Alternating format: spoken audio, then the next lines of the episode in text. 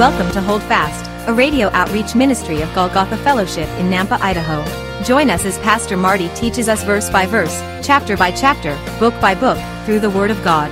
To listen to any of these messages in their entirety or to find out more about our fellowship, please visit golgothafellowship.org.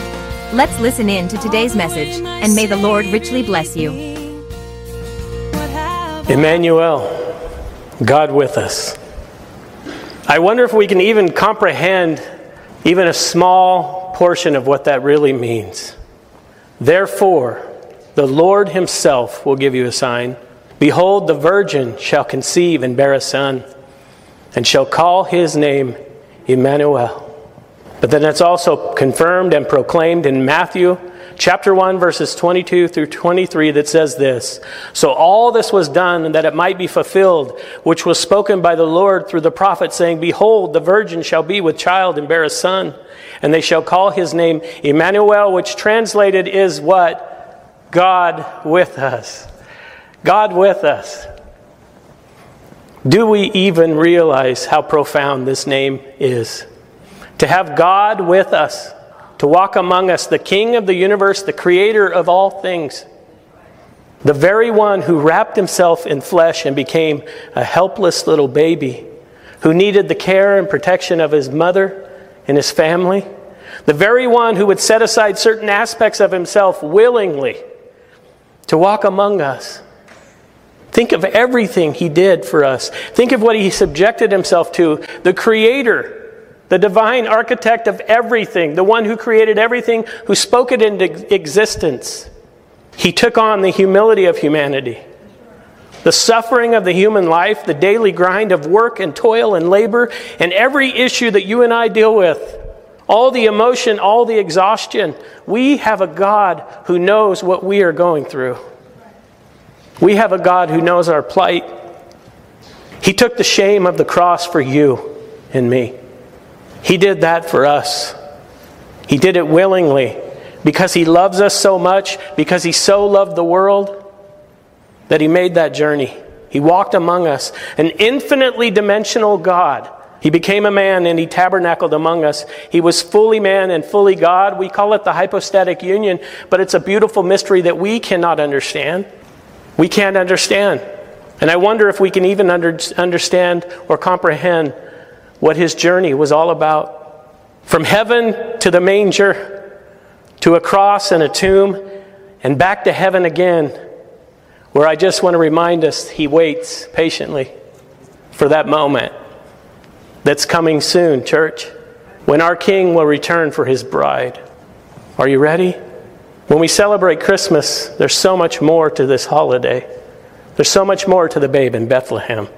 But you, when you think about who it was that was born in that stable in that manger nearly 2,022 years ago, he bears many names in Scripture, and they help us to understand a little more about our infinitely dimensional God. But even that can't compare to who he is. We only get a hint of who Emmanuel, of who he is, God with us. We know in 1 John chapter 2, verse 1 and 2, we know he is our advocate. My little children, these things I write to you so that you may not sin. And if anyone sins, we have an advocate with the Father, Jesus Christ the righteous. And he himself is the propitiation for our sins, and not for ours only, but for the whole world. But Scripture goes on to describe him in so many other ways. And I wonder if we really can comprehend what's in a name. He is the arm of the Lord, as Isaiah tells us. He is the Amen of Revelation. He's the apostle of our profession. He's the author of life. He's the true witness, and he is faithful and true. And not only that, he's the Word. John 1 1, in the beginning was the Word, and the Word was with God, and the Word was God. And verse 14 tells us, and what did he do? He became flesh and dwelt and tabernacled among us. He is the Word made flesh. He's the Word of life. He's the faithful witness. He's our high priest. He is holy and true. He's the Holy One. He's our hope. He's the hope of glory. He's the man from heaven, and yet he is also the man of sorrows. Do you understand? He went to the cross for you and I, despising the shame, but he took it anyway. He went there because he loves you. Do you understand how important you are to your king? He went to the cross for you and me. the man of sorrows. But he is also the mediator of the new covenant, as Hebrews tell us. He's the messenger of the covenant in Malachi. He's the prophet. He's the Sun of righteousness shining on every one of us. He's the just one. He's the mediator. He's the stone the builders rejected. He's the true bread. He's the true God. He's the true light, and He is the true vine. Are you abiding in the vine? We can't comprehend the name Emmanuel. But Scripture tells us in Jeremiah, He is the righteous branch. He is the righteous one. He's the rock. He is the root of David. And He is the lion of the tribe of Judah. And that lion will be here soon. He is the living one of Revelation. He's the living stone.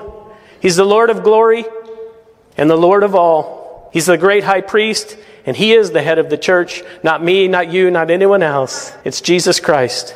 He's the heir of all things. He's the beginning of the creation of God. He's the beloved Son. He's the capstone. He's the captain of salvation. He's the chief cornerstone. He's the chief shepherd.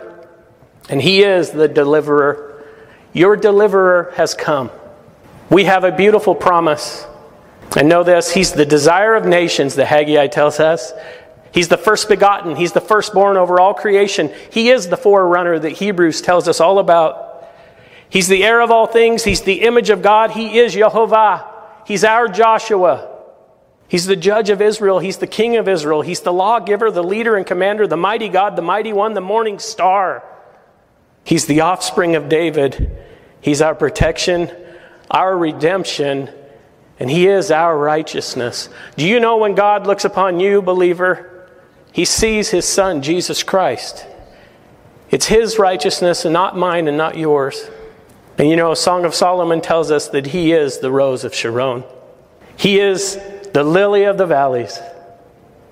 He's the ruler of God's creation, the ruler of the kings of the earth. He is the seed of the woman, the first prophecy in scripture, Genesis 3:15, known as the proto-evangelium, which is a big word that just means the virgin birth was prophesied that our Messiah would come in this way.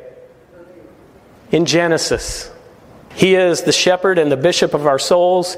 Our Lord is the bread of God, the bread of life. He's the bridegroom. He's the consolation of Israel. He's the dayspring. He's the gate. He's the glory of the Lord. And He is the good shepherd.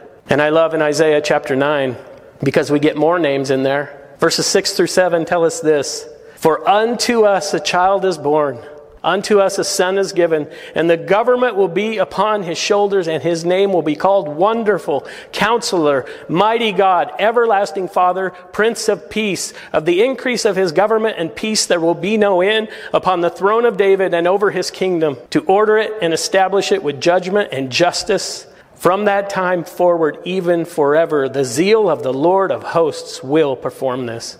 Church, do you understand what's in a name? What's in one name, Emmanuel, God with us? He's the King of saints. He's the King of ages. He's the power of God. He's the Son of Man. He's the Son of the Blessed. He's the Son of the Most High God. And He is the only begotten Son. For God so loved the world that He gave His only begotten Son, that whosoever should believeth in Him should not perish, but have everlasting life. He is the wisdom of God, the faithful witness, the beginning and the end. He's the first and last. He is the great I am. He is God. He is the King eternal, and He is the Alpha and the Omega. And yet, in knowing all of that, in knowing all of these things so far, we know that this infinite God, perfect in all his ways, all knowing, all powerful, all holy, the creator of all things, the very one who holds all things together, became a helpless little baby for you and me. He lived a perfect life and he died a perfect death on a criminal's cross. He took your punishment and mine. He did it for us because he loves us. He is the Lamb of God slain before the foundations of the earth. He came to take our sins upon himself. And the birth of Jesus is only one part of this wonderful story because we know that baby, what he would do. He would grow to be a man, the God man. And he would go to the cross of Calvary, to that place called Golgotha, and he would pay for our sins.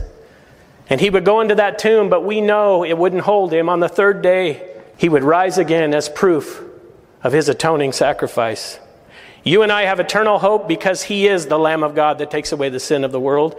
He's the lamb without blemish. He's the atoning sacrifice for our sins. He's the last Adam. He's the firstborn from the dead. He's our great God and Savior. He's the author of salvation. He is our Redeemer. He's the resurrection and life, the horn of salvation, the source of eternal salvation for all who obey Him. He's the light of the world.